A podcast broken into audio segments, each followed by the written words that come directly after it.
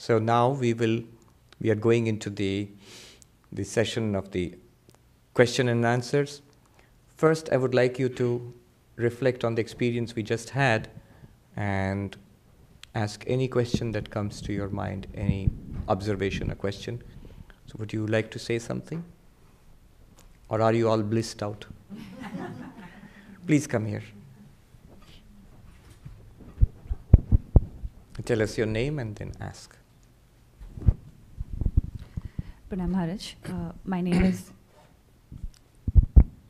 uh, my name is Sangeeta from New York. Uh, about this meditation that we just did, uh, I was wondering what might be the difference in uh, keeping your eyes shut versus keeping them open, because ultimately we are taking in everything and we are just focusing on the awareness that's aware of everything. Yes. So I would think it would be the same whether your eyes are open or shut. So is there any advantage otherwise? Thank you. To keep your eyes open and shut, in principle, no difference in Advaitic meditation. But remember what we just did relaxation, listen, then sink into that awareness.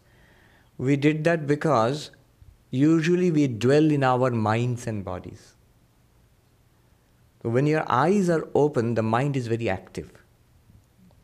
It's very difficult to step back into the ever present reality. So that's why just as an entry, just as a gateway, it helps to keep the eyes shut. It helps to relax. When you are listening, it's the mind which is active. But we are using the listening as a stepping stone back into the background consciousness. That consciousness is always present. Once you get the habit of noticing it and centering yourself there, the ideal would be that it is always there. When the eyes are open, when the eyes are closed. When you are trying to meditate, when you're not meditating, when you are walking in the, uh, in the uh, you know, the park outside, wherever you are, whatever you are doing, that awareness is there all the time. To know that. You see, we are using the mind to center ourselves in that awareness. Even that centering is a kind of practice right? That centering also is something that you need not do later on. Once you are aware of it, once you know what you were talking about, then you know it's always available. Mm. Anybody else would like to say something? Yes, please come. No, you have to come here.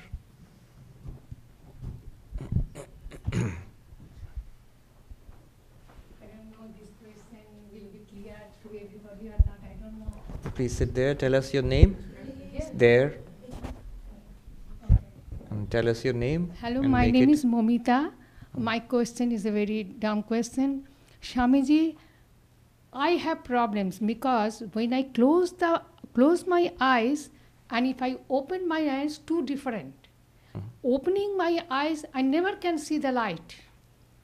I don't know awareness or whatever. All right, but we'll, we'll when you deeply all close right. your stop, eyes, stop silent, right there. Stop right, stop right there. What is that? Stop right there. Note what she said. It's an important point. When I open my eyes and when I close my eyes, there's a big difference. Right? Here is where we must distinguish the two approaches to meditation. One approach will tell you, as she just said, when I close my eyes, I see the light. When I open my eyes, I just cannot. Right? That is the traditional approach to meditation to close the eyes and focus. If you open the eyes, you cannot focus. Are you with me so far? Now follow this carefully. The statement she made was I see a great difference when I close my eyes and open my eyes. What is it that notices the difference? What is it, she said, mind. What is it that just said mind? Hmm. There is something which notices the difference. Open my eyes, scattered mind, active mind. Impossible to meditate. Close my eyes, it is possible with some effort to meditate. The one which saw this difference that one, is it scattered? Is it steady? Always? The one which notices the difference between meditative mind and scattered mind, closed eyes and open eyes, that one, is it scattered or meditative? Meditative. Or neither?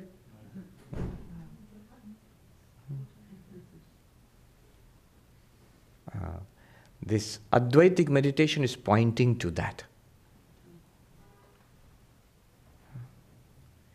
In Advaitic meditation, also, preliminary, it is useful to close the mind as we just did and experience it inwards, but that is not the point. The, it is useful to see through.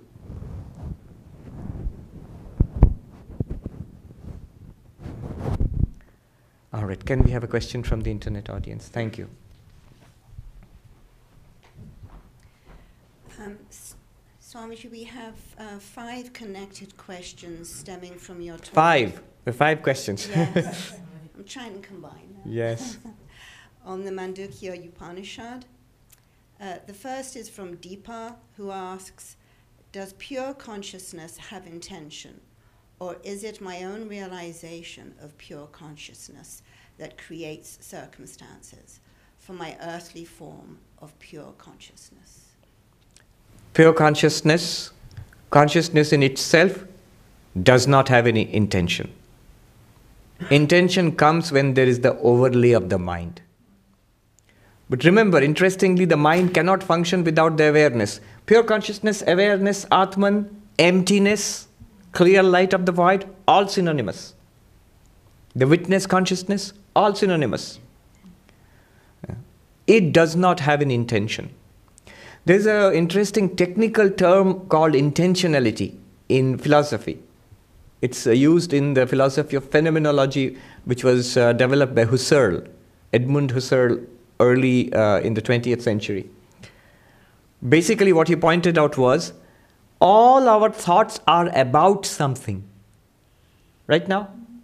Even your thoughts about meditation, they are about what? Meditation.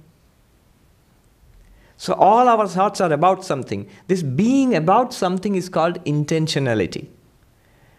It's a useful concept. It can, we can use it not in the way Husserl intended, but to distinguish intentionality from the pure consciousness. Consciousness itself, by the way, pure consciousness is not that something uh, it is uh, was impure now it has been purified, scrubbed, clean. No, consciousness in itself is always pure. Pure in the se- sense that it transcends the mind. It is not the mind, not the changing mind. In that sense, pure. Pure consciousness, or this awareness, the light of awareness, has no intentionality. It is non intentional awareness. That itself gets coined into intentionality when the mind starts working. Uh, when the mind works, senses work, body works, then you have intentionality. Yes. Next question.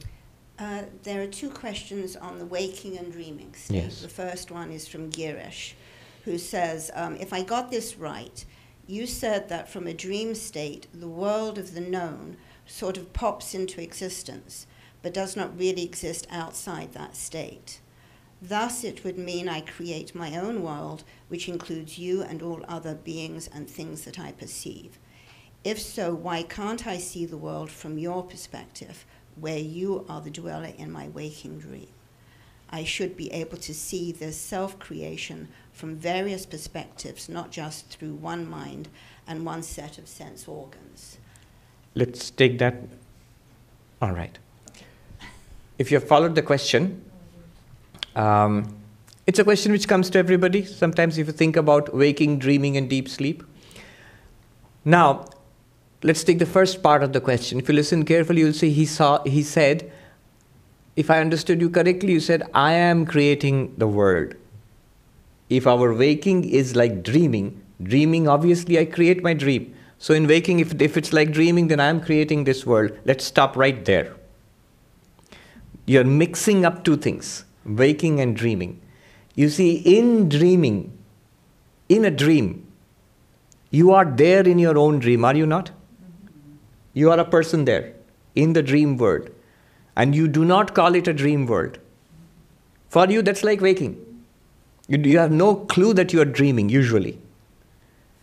And the person who is there in that dream world, which you call a dream world only after waking up, in that world, when you are there, that one, you in your dream, is not the creator of the dream. It's just like a person in this world. Just like you don't feel you are creating this world, similarly, you in your dream, you don't feel that you are creating the world. You rather feel, I am here and there is a world outside me which I'm interacting with. With me? So that person in the dream does not create the dream world. It's only from the waker's perspective you realize that all of the dream world and the people and the things and the places and the events, including I myself who was there in the dream playing one character, all of that was imagined in my mind. That's only after waking up. Similarly, here also, Advaita does not say, you, the individual person, Girish, who's asking the question, or Sarvapriyananda, this person is creating the world. Oh, no, no, no. Only from the pers- perspective of consciousness or awareness is that true. From pure consciousness or awareness or the Atman is that true. Is that true? That awareness distinguished from the mind just as the waker's mind creates the dream world, here also in the waking world, it is the pure consciousness or Satchidananda which generates this world, including the subject and the object. You, the subject, and the object, both are, are superimpositions or names and forms appearing on the background of pure consciousness. Only from the pers- perspective of pure consciousness is the world generated uh, imagined, projected, not from the perspective of the person Girish or the person Sarvapriyananda. Okay. The second part was, why can't I see it from your perspective then? But you see, in the dream world also, you cannot see it from all perspectives. In your dreams, imagine a particular dream which you had, try to recall. There were other people, and you were also there, and you saw those other people only from your perspective, not from their perspective. Although when you wake up, you realize all of them are in your mind. Similarly, when we get enlightened, we realize all beings are appearances in one consciousness. But when you function as a person, people will call you an enlightened first person, but you will still function from your perspective.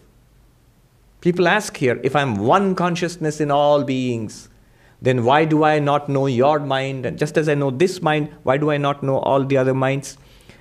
Here, follow this carefully. You are mixing up consciousness and the knower. In Sanskrit, the words are very clear Sakshi and Pramata. Sakshi is the witness consciousness. Pramata is the witness consciousness plus mind. Right now, we are functioning as what? We are, when the moment the word comes functioning, you are consciousness plus mind. The moment you bring in mind, the sense organs and the body and everything is brought in, the person comes alive. So when you say, I know my mind, who's saying that? Not pure consciousness. It's the pramata, the knower, who is saying that. And that knower is limited, fortunately or unfortunately, to one body and mind. Each body and mind functions in the light of that one pure consciousness which we all really are. But when we try to think about it, you're already at the level of the mind. Therefore, you will not be able to think through all minds, through all bodies. In fact, um, I had this very touching and very sad episode. Uh, episode. I got a, a, mail from a gentleman uh, several years ago when I was in India. This person, do you remember uh, a Malaysian Airlines aircraft was shot down? One was lost in the ocean, yeah. and just a few months later, another was shot down by a mi- missile over Ukraine. And this gentleman wrote to me saying that the plane was flying from, I think, uh, Netherlands or somewhere, Amsterdam or something, to Malaysia probably. Somewhere in the um, Belgium, Amsterdam, one of those countries, uh, to, to Malaysia. And it got shot down over Ukraine. This gentleman said, he was writing from, I think, Amsterdam or somewhere. He said, My girlfriend was on that plane and she died like everybody else. Now I was listening to your talk is it possible for me to know the last thoughts in our mind? If I'm consciousness, I should be able to, just as I know my own thoughts, should I, can I ever know the thoughts of other people and this person also? And I had to reply, alas, no. When you say no, knower, you're talking as that person. And your girlfriend is another person. The contents of that mind were known to that knower. The contents of this mind are known to this knower. Both are equally lit up by that background consciousness. You see, why this question arises again and again is because we are unable as yet to distinguish between mind and consciousness. We think we have understood. Swami, I did the non dualistic meditation, now I know that I am awareness. All this is mind. It's the mind talking if a clarity begins to come between the background consciousness and the mind, you would drop the mind and you will not ask mind like questions. Can I know the perspe- can I know the thoughts in another person's mind just as I know the thoughts in this person's mind? Who is asking this question? Awareness or the mind? The mind, not awareness. You still have not taken the perspective of awareness. All right. So, uh, building on that, uh, Shatik has a question about karma in dreams. Often dreams come and go and are, gen- and are generally not the same, implying that the entity in one dream did not get the results of their karma in another dream. Is an individual's karma in my dream the result of my action, or is it something else? If it is the result of my action, then by the same logic, why don't these karmas get assigned to me in the waking state, as there is no real distinction between dream and waking state? It should be assigned to the dreamer of the waking state or, or perhaps some other entity. My first uh, response to that is don't get entangled in all of this. right? You'll get into a hopeless mental entanglement. I'll give you the answer to that, just for your satisfaction. But the question is uh, about karma in the dream versus karma in the waking. First thing, I'll give you a key to understanding Advaita Vedanta. Advaita talks about different levels of reality. Often our confusions arise because we mix up levels of reality. Our questions arise because we mix up levels of reality. What are levels of reality? You see, um, by mistake, you see a rope as a snake. The rope is at one level of reality, and the snake which you see is at another, a lower level of reality. So Advaita speaks of, say, for example, three levels of reality. The absolute, in Sanskrit, Paramarthika. The only thing that is the absolute is Brahman or Atman or the awareness or pure consciousness, all one and the same thing. That's the absolute. The second level of reality which Vedanta speaks about is the transactional or the empirical or the relative. Vyavaharika. What is Vyavaharika? Right here, right now. The rope is part of Vyavaharika reality. Right now we are sitting here and talking and about question and answers and we're thinking all, the, all of this is Vyavaharika. The errors that we have in the Vyavaharika reality, like the making mistaking the rope for a snake, that's a third level of reality, uh, an even lower level of reality, which is called pratibhasika, which means illusory or appearance. So your waking is vyavaharika, your dreaming is pratibhasika. The rope belongs to your waking reality, vyavaharika, relative reality. And the snake belongs to the level of error or dream or illusion, which is pratibhasika. The rope cannot be a snake really the rope cannot be a snake. The rope is really a, uh, the, a rope, and in error it's a snake. Right? So now, what happens in dream stays at the level of dream. It's like saying, like saying, why doesn't the karma of the dream continue in the waking state? It's like saying, why doesn't the poison of the snake poison the rope? The rope appeared as a snake. It's a very poisonous snake. So is the rope poisonous or not? No, it is not. It is not. Because the rope is not a snake at all. When? in our transactional relative reality. In the error, it's a snake. In our relative reality, it's a rope. It has nothing to, whatsoever to do with a snake. And in the absolute standpoint, what is it? It's none other than Brahman. It's not even a rope, it is the absolute. Now, what happens at one level of reality cannot influence what happens at a higher level of reality, at a deeper or more fundamental level of reality. So, the poison of a snake in the, in the error does not poison the rope in reality. Shankaracharya puts it very beautifully in one of his commentaries. The water of a mirage, all the entire lake, an oasis you see in a mirage, cannot wet even a grain of the desert sand. All that water is not enough to wet even one grain of the desert sand. In the same way, all your miseries, sufferings, and sin and guilt has not the slightest effect on the witness consciousness. They are dreams to it. At the level of the witness consciousness, you are perfect right now. You are immortal. You are beyond sin, beyond damage, beyond death. In the Bhagavad Gita, the first teaching that Krishna gives Arjuna is Your real self, O prince, is immortal. He was never born, will never die. Swords cannot cut it, the water cannot dry it, the uh, water cannot uh, drown it, the fire cannot uh, burn it. Because water, fire, swords, all of that is what? Vyavaharika reality, relative reality. The real self is what? Paramarthika, absolute reality.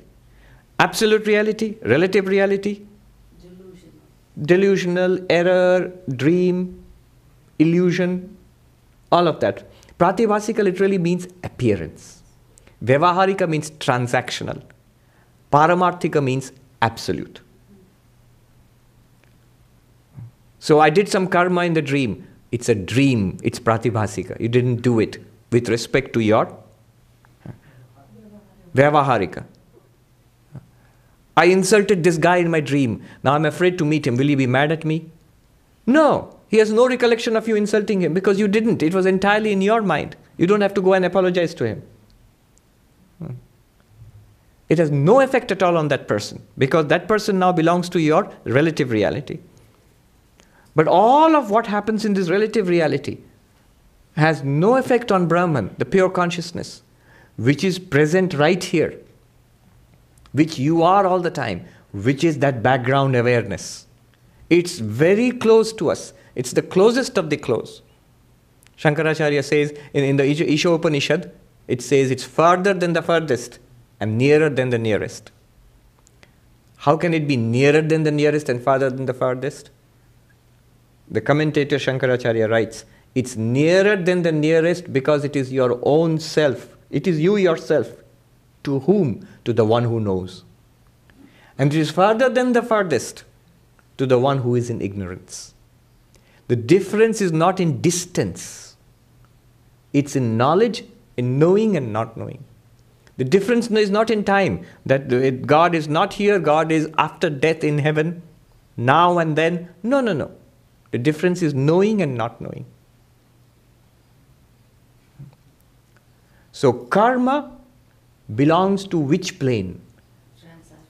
Transactional. Transactional, correct. The Vyavaharika, transactional, empirical, relative, Vyavaharika plane. Karma is there. You'll be interested to know karma is one of the fundamental planks, supports of Hinduism, Buddhism, all the Indian philosophies. They all accept the theory of karma without reservation. And Shankaracharya talks about karma, and in one place in the Brahma Sutra, more than one place, but one place I remember clearly, cuts it down in no uncertain terms. So you'll see, is karma real or not? Question, which plane are you asking from? The karma of the dream is real as far as the dream goes, is unreal as far as your waking goes. The worst of karma that you have done and the best of karma that you have done in your dream has no effect on your waking state. And the karma that you do here has absolutely no effect on Brahman, on the, on the absolute, on, on, on Satchidananda. Because that karma belongs to the transactional level. Now, don't ask, what about karma at the absolute level? At the absolute level, there is no karma. There is no karma. Vivekananda put it directly good, good, bad, bad, and none escape the law. What is this? Law of karma. But whosoever wears a form must wear the chain too. What is the chain? The form, form means this body. It is produced by our karma, prarabdha karma. So here we are subject to that chain. Our lives will proceed on a narrow track. It will proceed on this narrow track, and what will happen on this path is because of our past karma. Of course, we have free will to respond to it as we as we, and that will that will generate further karma. Which track you will get switched to next, but and and extending that metaphor, uh, God is the one who who does the shunting. I don't know, in Indian Railways do that. There's a guy who does the shunting, who shunts your train from this track to that track, change, changes the track. But from the absolute point of view, there is no karma. Absolutely no karma. All right. And oh, so I'm sorry. Sorry to interrupt you. Let me co- complete the quotation from Vivekananda. Good, good, bad, bad, and none escape the law, but whosoever wears a form must wear the, wear the chain too. Very good. Up to that, conventional religion, karma. But where does Vedanta come in? Where does Advaita come in? Next line. He says, but far beyond, far beyond name and form is the Atman ever free. That thou art sannyasi bold. Say Om Tat Sat Om. Right now, we know what he means. If you got even a bit of that meditation, of the background awareness and the sounds and all the experiences of your life floating by, the experiences of your life, the people and the things and the thoughts and the, what you say, what you do, whatever is happening in your awareness, all those things are past karma, generating all of that. The awareness, the unchanging light which you are, that is the Atman. That's ever free completely untouched by karma, as the bright blue sky is untouched by clouds floating past. That thou art. Right now, you will say, no, no, but this problem, that problem. Who is saying this problem, that problem? Mind. Subject to karma or not? Very much so. Forget the mind.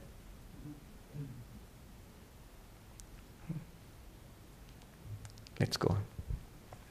And the last two questions are on the, on deep, uh, the deep sleep state. Uh, this is from Annika in Germany. Uh, the experience in deep sleep is the experience of the absence of experience because the mind is not active. When I wake, I know I slept peacefully. To come to this conclusion, I use my mind because there are no stored memories about a dream available for me to process. I can only know my inactive mind through my active mind. To me, this is a paradox. Could it be I am dreaming all the time while sleeping, but I only remember a dream I had just before waking up? I'm sure you can help me clarify this paradox. All right, that's a good question about the deep sleep state. In Sanskrit, sushupti. The phrase she used was uh, in deep sleep, we have an, um, there's an absence of experience. I always prefer the other way around. It's an experience of absence. It's an experience of absence. But still, her main question stands the mind is inactive. How do I recall? How do I get up and say that I slept peacefully, I didn't know anything? It's like the, as she says, active mind trying to recall an inactive mind. How did that happen? The question here is if it is an experience of absence and the mind is inactive, you need the mind to have experiences. Hmm. So, if the mind is inactive, what experienced and what recorded it? She's asking then, is that, was I dreaming all throughout? Now, the answer in uh, Vedanta is this. This question has been raised. The answer is this. Normally, when I experience the world, it is consciousness plus mind. And of course, plus sense organs, plus the body and the world. That's our normal experience of the waking world. What's our experience of the dream world? It is consciousness plus mind. Sense organs are not working, you cannot contact the external world. It's consciousness and the mind only. In the mind, it, the mind churning churns out dreams. And the consciousness illumines those dreams. It's in the mind. Now, when the mind becomes inactive, uh, it goes into a potential state, it's a resolved state. That is called deep sleep. Consciousness, still there, shining, now, that's another kind of experience. All these experiences were experiences of things, events. In Sanskrit, the word is precise bhava. Some things were there, manifestation. Now, deep sleep is an experience of the unmanifest, it's an experience of absence. It's like your, your eyes are open now. You're seeing all of this. Close your eyes. You can't see anything. Isn't it a kind of seeing also? Huh? That blankness, that darkness. But aren't you seeing it after a fashion? You can open your eyes now. aren't you seeing after a fashion? Even isn't that also a kind of a? Let me put it this way: when you um, when you open your eyes, you are experiencing. With me so far? When you're open, you, your eyes are open now, you're experiencing. When you close your eyes, are you experiencing or not? Yes. That's also an experience. So that's an experience of abhava. Abhava literally in Sanskrit means absence. Absence of what? Of all things. That's also experienced. Similarly, in deep sleep, you have an experience of absence. Now the question remains how is that experience recorded? If it's uh, an experience and we seem to recall that experience, but they can't be memories because the mind is not functioning. True.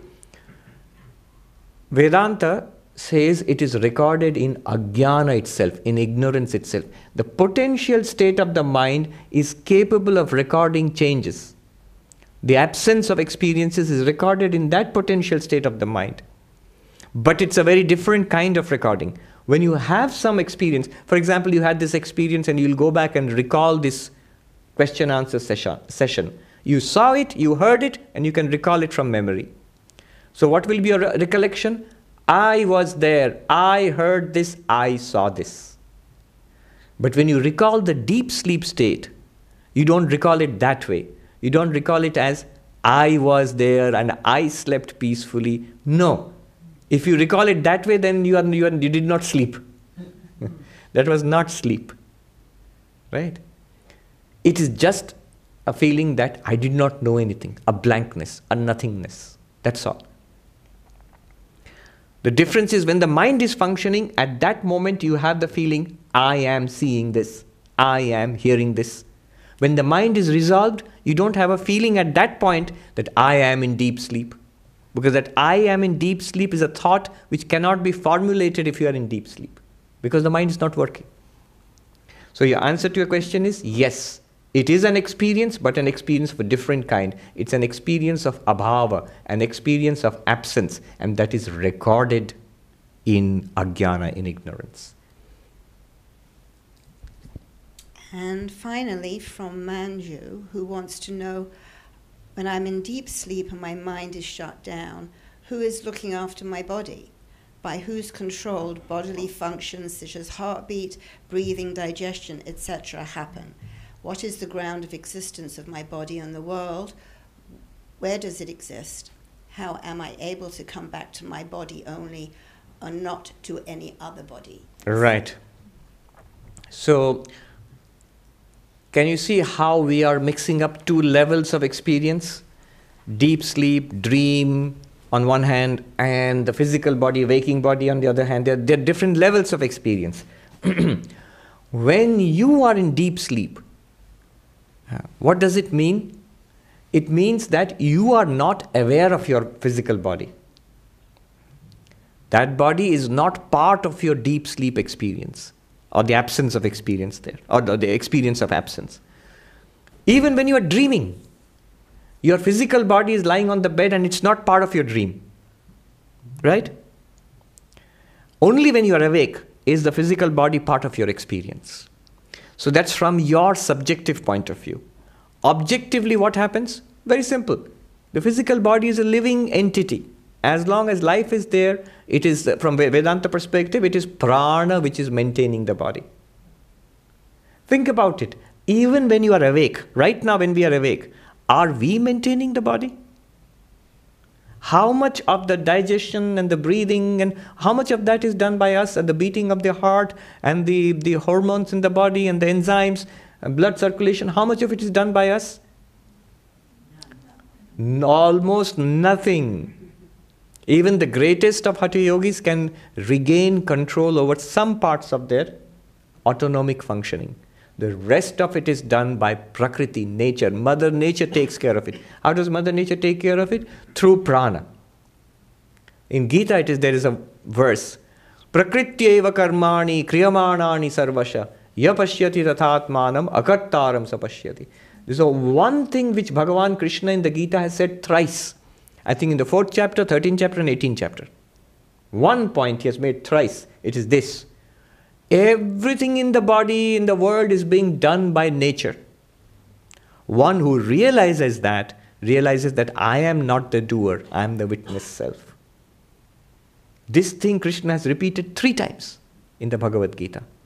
Even in the waking state, you don't maintain the body. The body is maintained by nature, by life itself. It's an automatic process, it's a mechanical process, it's a biological machine. All right. Is there a question from the live audience? Please come. Anthony? Yes. But still, repeat your name for the benefit of the internet Okay, audience. this is on, or? yeah? It's on. Yeah, Anthony. Hi.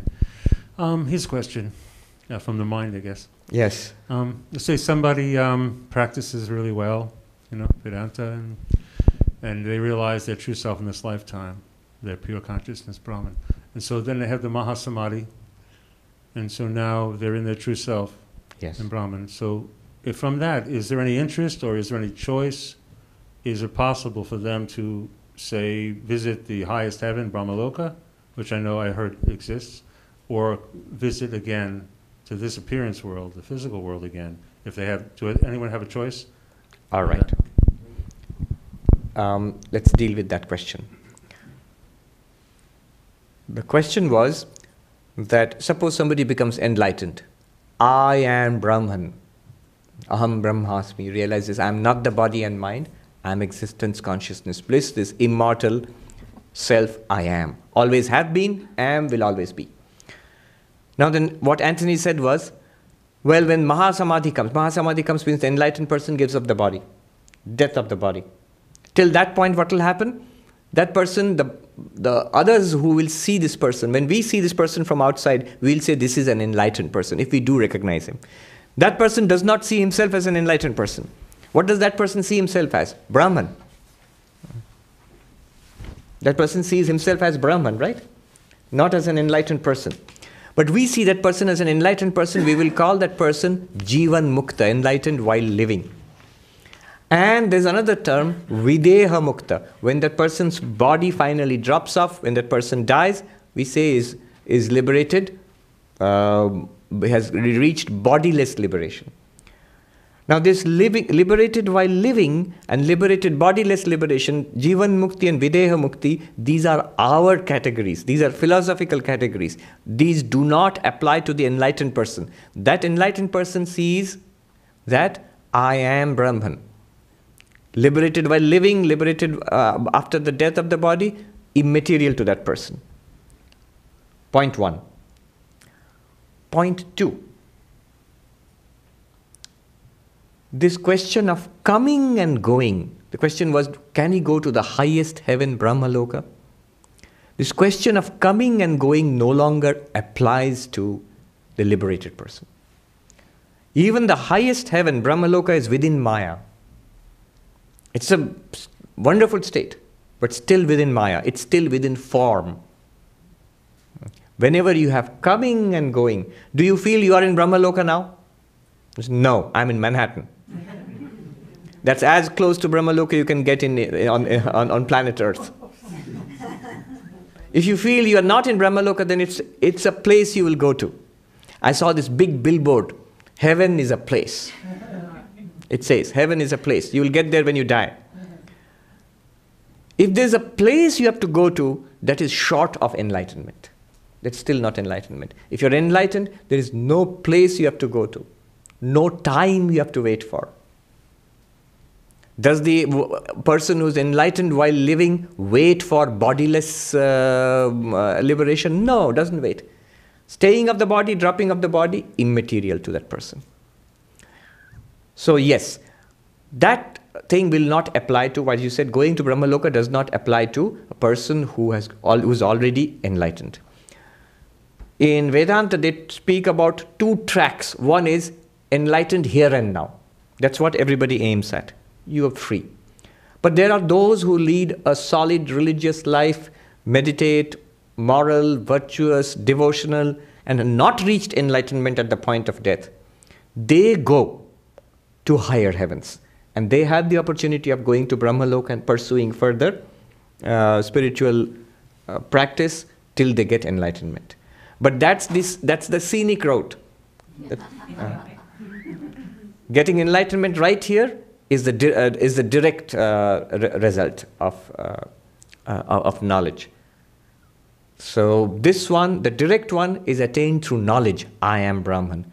That one you're speaking about, going to heaven, to heaven, higher heavens, is attained through uh, devotion, through, they say, upasana, worship. So, these, that's also ha- that also happens. That you have to take with faith. This one is directly a result of knowledge. You know it here and now. This is what you have to aim for. Just by chance we don't get it this life, don't worry, Krishna says in the Bhagavad Gita, that track is still open to you. That will happen. Yeah.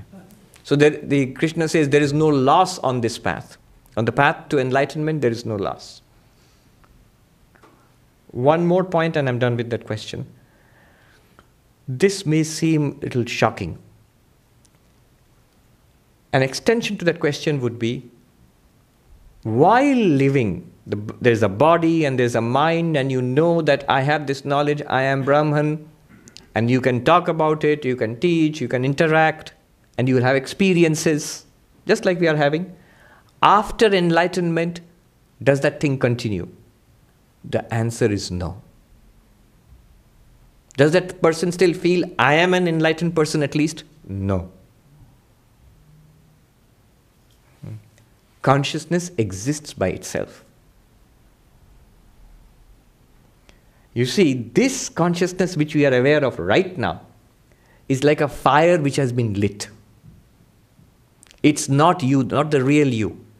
The real you reflected in the mind lights the fire of this, this reflected consciousness. It's called Chidabhasa. It continues as long as the body and mind continue. In fact, it quietens down every day in the night when we sleep. Imagine your deep sleep state. No world, no body, no thought, no personality. But darkness, ignorance. Drop the darkness there, and you will realize what pure consciousness is. Drop the darkness of deep sleep, and you are enlightened. Do it now, here, not in deep sleep. You can't do it in deep sleep. So, in the state of liberation, that individualized consciousness which will say to itself, I am liberated, no, that's gone forever. It's a fire which was lit, it burns out into embers, and it is, it's gone. It's called nirvana. Nirvana means the, the wiping out, the cleaning of the slate. Somebody asked the Buddha, after death, where will you be? Where will you go? And he, Buddha uh, said to the disciple, um, "O monk, if a fire is fire is blown out, will you say it has gone to the east? No. To the west? To the north? To the south? No. Don't think that nothing will be left. The reality which always was is will continue to be left. You will remain as that, as infinitude. No longer this limited little flickering fire of individualized awareness. That will go. Yes. Thank you, Anthony. And now we have something completely different, Swamiji. This is from Nilan, Nilanjan in Kolkata, who has a question on sentient robots. On sentient robots. Okay, that's a different one. Recently, I came across the concept of sentient robots. People are saying that we may be able to create sentient robots in the future. Theoretically, I think it is possible. But in that case, how can one harmonize it with the Advaita philosophy? Advaita says anything which is sentient must have consciousness, which is the real self and Brahman. But if a sentient object can be artificially produced, what would be the nature of consciousness of that sentient robot? All right, a good one. But here, you see, there are several issues involved, but I'll point out the core issue first. Creation of a sentient entity is not equal to creation of consciousness. What Advaita would say is, what is a sentient entity? Sentient entity means conscious entity, an entity which is aware. You might think, what are they like? Like you, like me, like us. We are sentient beings. Now, what are we in, in the Advaitic framework?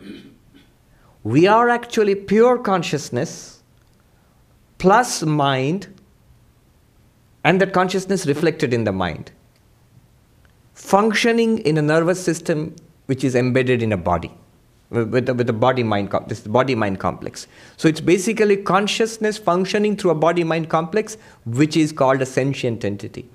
The moment that this mind is lit up by consciousness then it's called a sentient entity. I'll give you an example.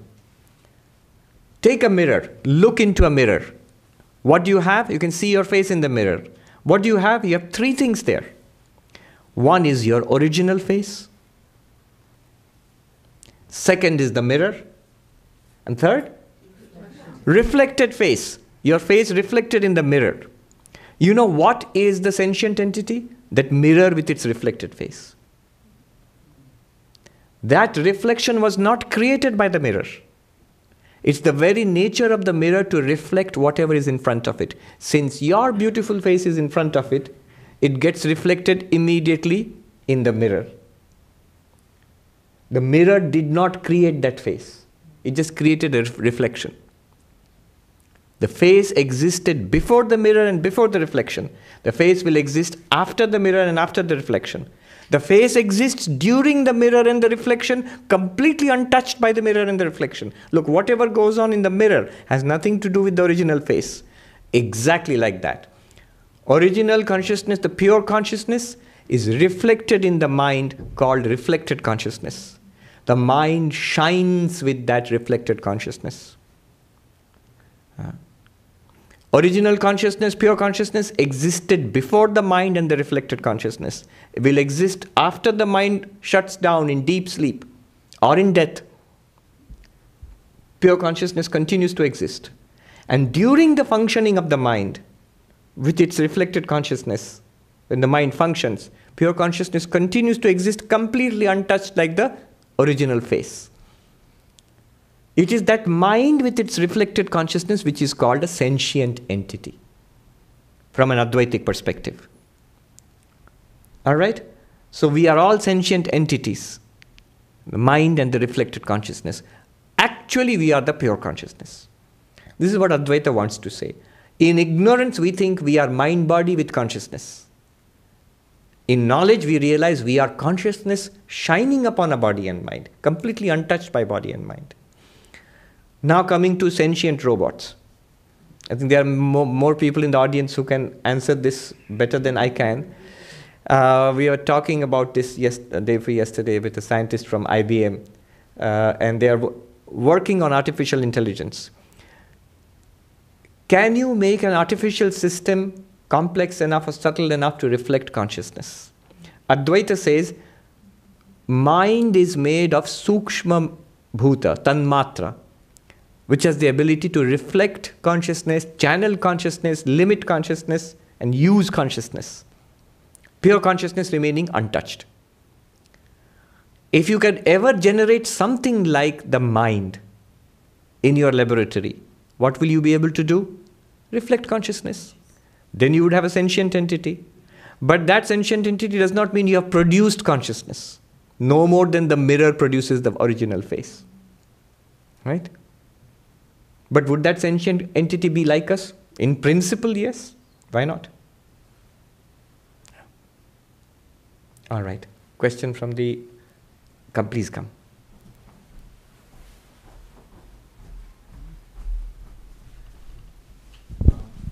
Swamiji, my name is Hemant. Yes. Um, you just mentioned that there are two paths discussed in Advaita.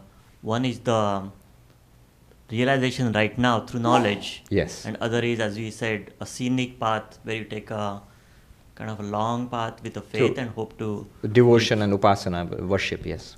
Uh, is there any um, advice you can give on which path is the right path based on personality or background? Advaita says both. One is not again, uh, uh, against the other. In order to attain knowledge, one must go through the path of devotion and worship as a practical necessity. What about directly?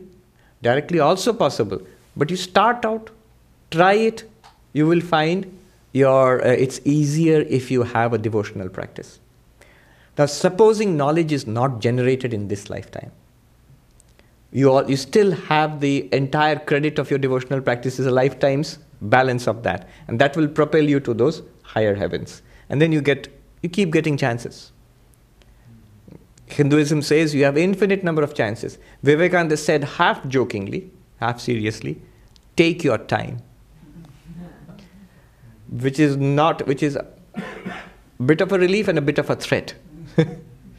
it's much better to get it over and done with now.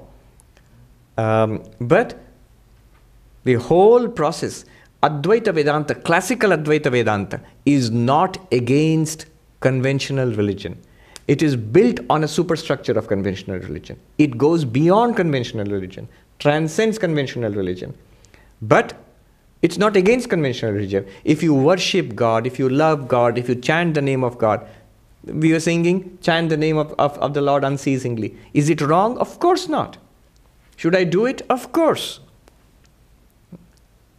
It can never do any harm. Will it do some good? It will do a lot of good. Will it help me in my path of knowledge? Certainly. So both are to be to be combined in in the best uh, possible way. That's the best option. A funny aside here. I remember about 25 years ago when I was a novice, there was uh, this another novice with us. Was a funny chap. He finally left the order, but he remained a monk. He struck it, st- struck out on his own. He was a bit of a rebel all the time, but a simple guy uh, from a village. So he was reading all these, this path and that path, and the path through the different heavens, this loka, that loka, and so on and so forth. And in Hinduism, we have different lokas Varuna loka, Indra loka, and all of that, up to Brahma loka, which is the highest heaven. So one day at night, we would walk with the abbot of the monastery, the head of the monastery, and we would ask our questions. The novices, we would get to ask our questions. And we would have to, we'd also have to recite a shloka from the Gita. Uh, so every day we have to memorize a particular shloka from the Gita. And then you have to tell the, recite it and then tell the meaning. Uh, and the Swami, of course, knew the whole Gita by heart. So we had all assigned different chapters. We, I had had one chapter, another brahmachari had different. So we would we would uh, chant the, we try to chant the Gita from memory. And at the beginning, it was difficult to remember even one verse, memorizing one verse per day. But just to give a, give you a feel of this novice whom I'm speaking about, he was always a bit of a rebel and, a, and he thought in his own way. He said, This is easy. Uh, chanting a Gita verse, I'll memorize 10 verses in a day. So the first day he did it, and then at night he recited 10 verses. And the Swami, he said, Take it easy. Do something that is maintainable. And that was right. The next day it was two verses. And the third day it was half a verse. anyway, that apart, one day his question to the Swami was Swami, um, can I, uh, um, when I go to, after death, when I go to Ramakrishna Loka, the abode of Sri Ramakrishna, can I visit Indra Loka and the other, other heavens? And the Swami said, Why would you want to do that? He said, to just sort of, you know, show off and just, you know, sort of subdue them. In Bengali, he said, Davre dite, to, to, to scold them. that word means scolding, bullying, chastising them. He was a bit of a strong arm man. So, so every, we all burst out laughing. Yeah, there are different, different, there's supposed to be different kinds of heavens. And you go there depending on how much of a good boy or a girl you have been. So you, you go to these different heavens. But all of these heavens, with the exception of Brahmaloka, all of these heavens you have to come back. But Brahmaloka, which is variously called Vaikuntha and Kailasha, or the heaven of the Christians or the Muslims or the Jews, or, or uh, Ramakrishna Loka, which we call, all of that is Brahmaloka. From there you evolve further. You don't have to come back to this world unless one has desires. All right. Thank you. Uh, I'll take up your question next. First, a question from the internet audience. um, pranams from Jonathan in Venice, California. Um, you assert that even for those striving to realize the truth of Advaita, some form of worship of God is necessary. Oh, that segued nicely into the, this question from your question, yes. It appears to me that devotional worship of God or Brahman seems irrational from the point of view of Advaita. That is, Brahman is real, the world is an appearance, and each jiva is actually Brahman. So, if, if we engage in traditional worship of God or Brahman, then we are de facto worshipping ourselves, which is absurd. it's like petitioning a king for consideration when the king is in fact us. Who is petitioning who? Even from the point of view of Patanjali, if Satyam were non lying or sincerity, then having mutually contradictory practices or beliefs would violate the yoga path as well, the yogi path as well. How can one worship God as Heavenly Father, Krishna, etc., if one feels in their heart that the distinction between the worshipper and the worshipped is false an appearance? This sure seems duplicitous and insincere to me. All right. The question resonates? It's a good question. First of all, Jonathan, straight answer. You are right. There's no problem with that. Logically, philosophically, the position you have taken is a position. It's a position. And it is taken by traditional non dualists uh, in India too. There are those who do that. But, so having said that, now let's go deeper into the question there are practical grounds and philosophical grounds for the worship of God. That's what I'll, I'll reply to this question. Practical grounds and philosophical grounds too. First of all, philosophically speaking, one thing one must be clear about. The worship of God and Advaita are not on the same level of reality. Do you remember what we discussed about levels of reality? When you say Brahman is real, what level is it? Absolute, relative, or illusory? Which one? Brahman is real from the absolute point of view. Right? The world is a false, an appearance from the absolute point of view. I am Brahman from the absolute point of view. But when I, if I worship God, I have a puja and a Krishna or a Christ before me. At what level am I doing it? Transactional, or relative, or vyavaharika level. The two levels are not the same. So, worship of God at the vyavaharika level does not contradict the absoluteness of Brahman. Brahman is real, the world is an appearance, you are Brahman, absolutely true. Relatively, that Brahman being identified with a body and mind, worshipping God who is the Father, who is the Mother, who is Krishna, who is Christ, perfectly all right.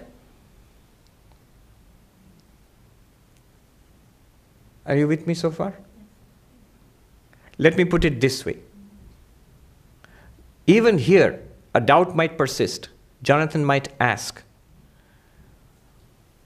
Granted, if somebody is at the relative point of view, that person can worship God. But Advaita Vedanta speaks about the absolute. So, from the absolute point of view, we should not at all speak about worshipping of God. You should only keep on speaking about Brahman being real and the world being an appearance, and you are Brahman. Let me say this. From the point of view of absolute, also, if you are a committed non dualist, Jonathan, do you eat? Do you walk? Do you talk? Do you put on clothes? Do you exercise? Do you talk to people?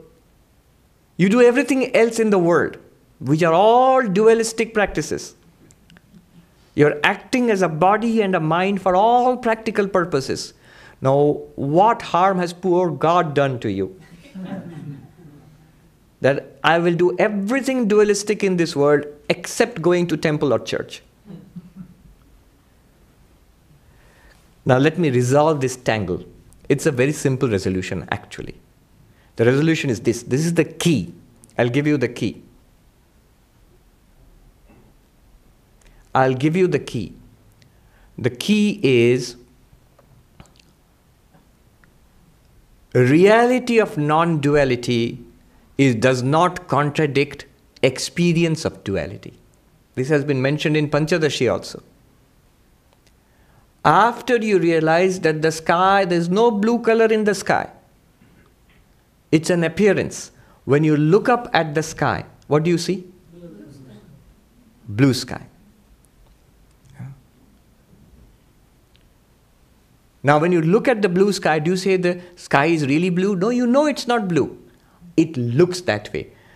The experience of the blue sky and the reality of the colored, colorless sky, can they exist together? Yes. Two contra- how can something be colorless and blue at the same time? Only because of different levels. Only because it's really colorless and appears to be blue. Right? If the sky was really, really blue, how could the same sky be red sometimes? How could it be black sometimes? How could it even be colorless? No. Really, it's colorless. And it appears black at night, it appears blue in the morning, it appears red at sunset. Appears because of the scattering of light. We know the physics, the optics of it. Exactly in the same way, non duality is reality or appearance. It's reality. Non duality, Advaita is reality. And Dvaita is appearance. You know what is contradictory? Real duality and real non duality are contradictory. Am I really separate from God and am I really one with God? Contradictory. Obviously, logically contradictory. But am I really one with God and I appear to be separate? Fine, there's no problem with it. You know, when two persons worship God, and one says, I'm a non dualist, and the other one says, I'm a dualist. You know what's the difference? The difference is philosophical. The dualist says, Here I am worshipping my Lord, he is my father, or she is my mother, and I am the child, and we are different. And this is where I stop. That is dualism. I love my Lord, I depend on my Lord, and I surrender to my Lord. What about being one with your Lord? Impossible, because I'm not one with my Lord. That is real dualism. Now, when the so called non dualist worships God, he says, Here I am. I appear as body and mind, as this individual being, as a human being, and here is the same Brahman appearing as God, Ishvara. Nirguna Brahman, Saguna Brahman. The absolute is Nirguna Brahman, Brahman beyond attributes. And God is Saguna Brahman, Brahman with the mask of attributes, with a name, Ramakrishna, or Krishna, or Christ, with a form. The name is illusory, Maya. The form is also Maya. If you remove the name and form, you and, and Ramakrishna are one, one Brahman. But as long as you wear that particular mask, and God will wear this mask, and then your relation is worshipper and worshipped.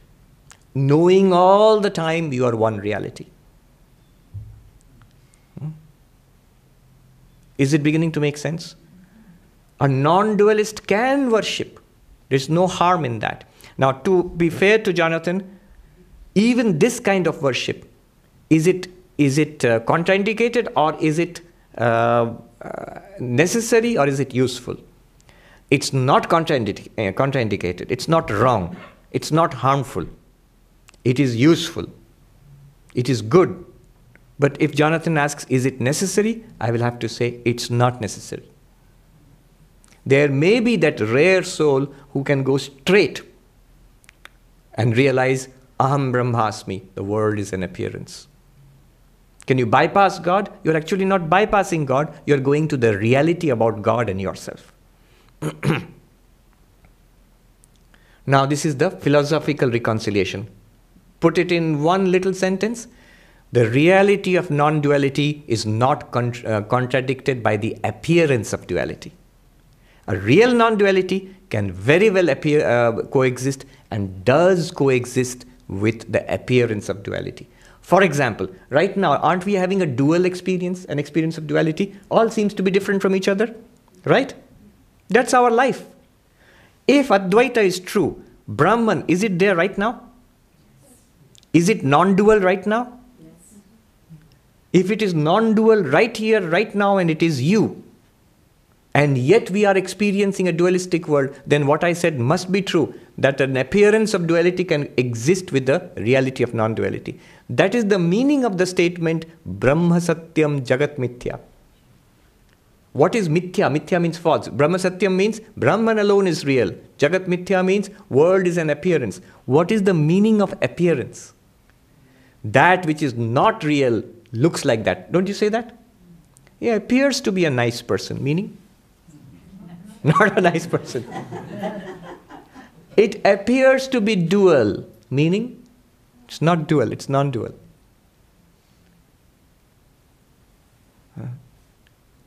Our mistake is not that we experience duality, we think this is the final reality. That's our mistake. Advaita says this is not the reality. There is an underlying reality of non duality which appears as a dual universe. Okay, philosophically so far, that is the thing. Uh, uh, let me know when the food is ready. Yes. Okay. So the reality of non duality does not contradict the appearance of duality. All this duality and non duality is making us hungry. uh-huh. There was this, uh, this monk who was a strict non dualist, and a pandit who used to come to him. It's a story I heard in the Himalayas. It's a, a true story. It happened this way. The Pandit used to come and, and uh, um, fight about that duality alone is true. Dualism is true. Dvaita is real and Advaita is not, not correct. Then one day the, the Swami said to this Pandit, uh, I'll tell you in Hindi and then translate. The Swami said,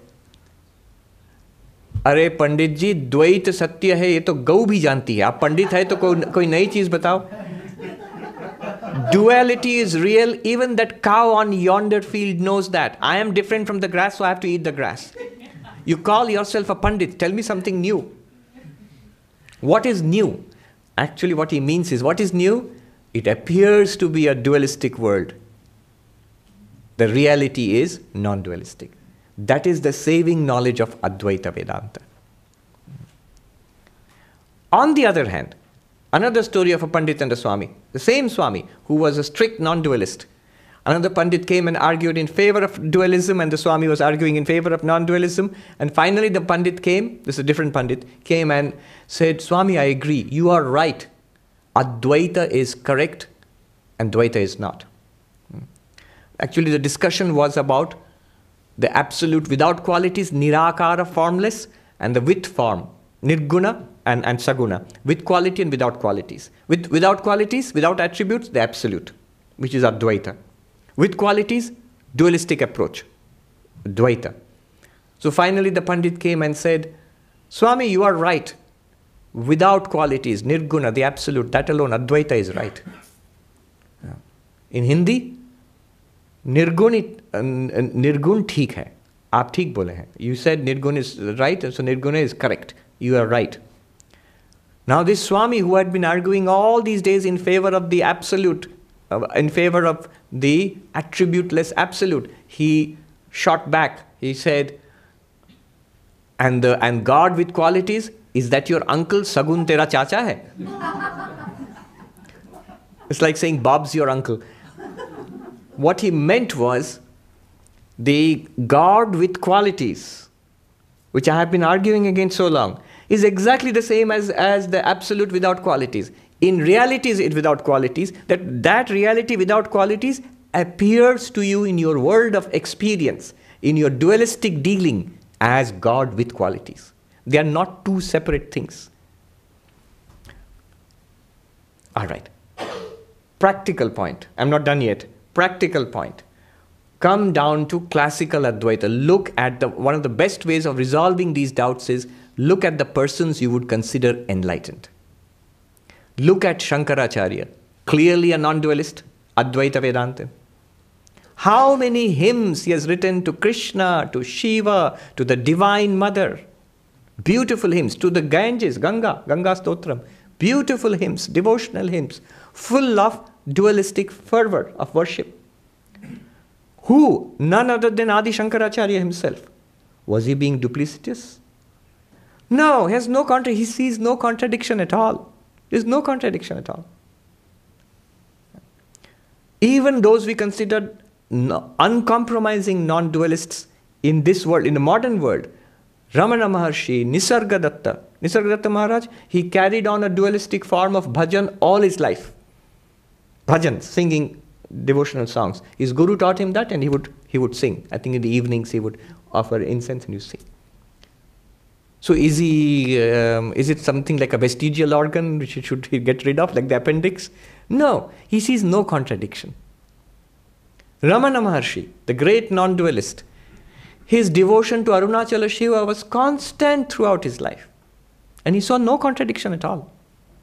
I am one with Arunachala Shiva, but also have devotion and love for Arunachala Shiva. I think he wrote one uh, hymn which has the bridal mysticism, Madhura Bhava towards Arunachala Shiva.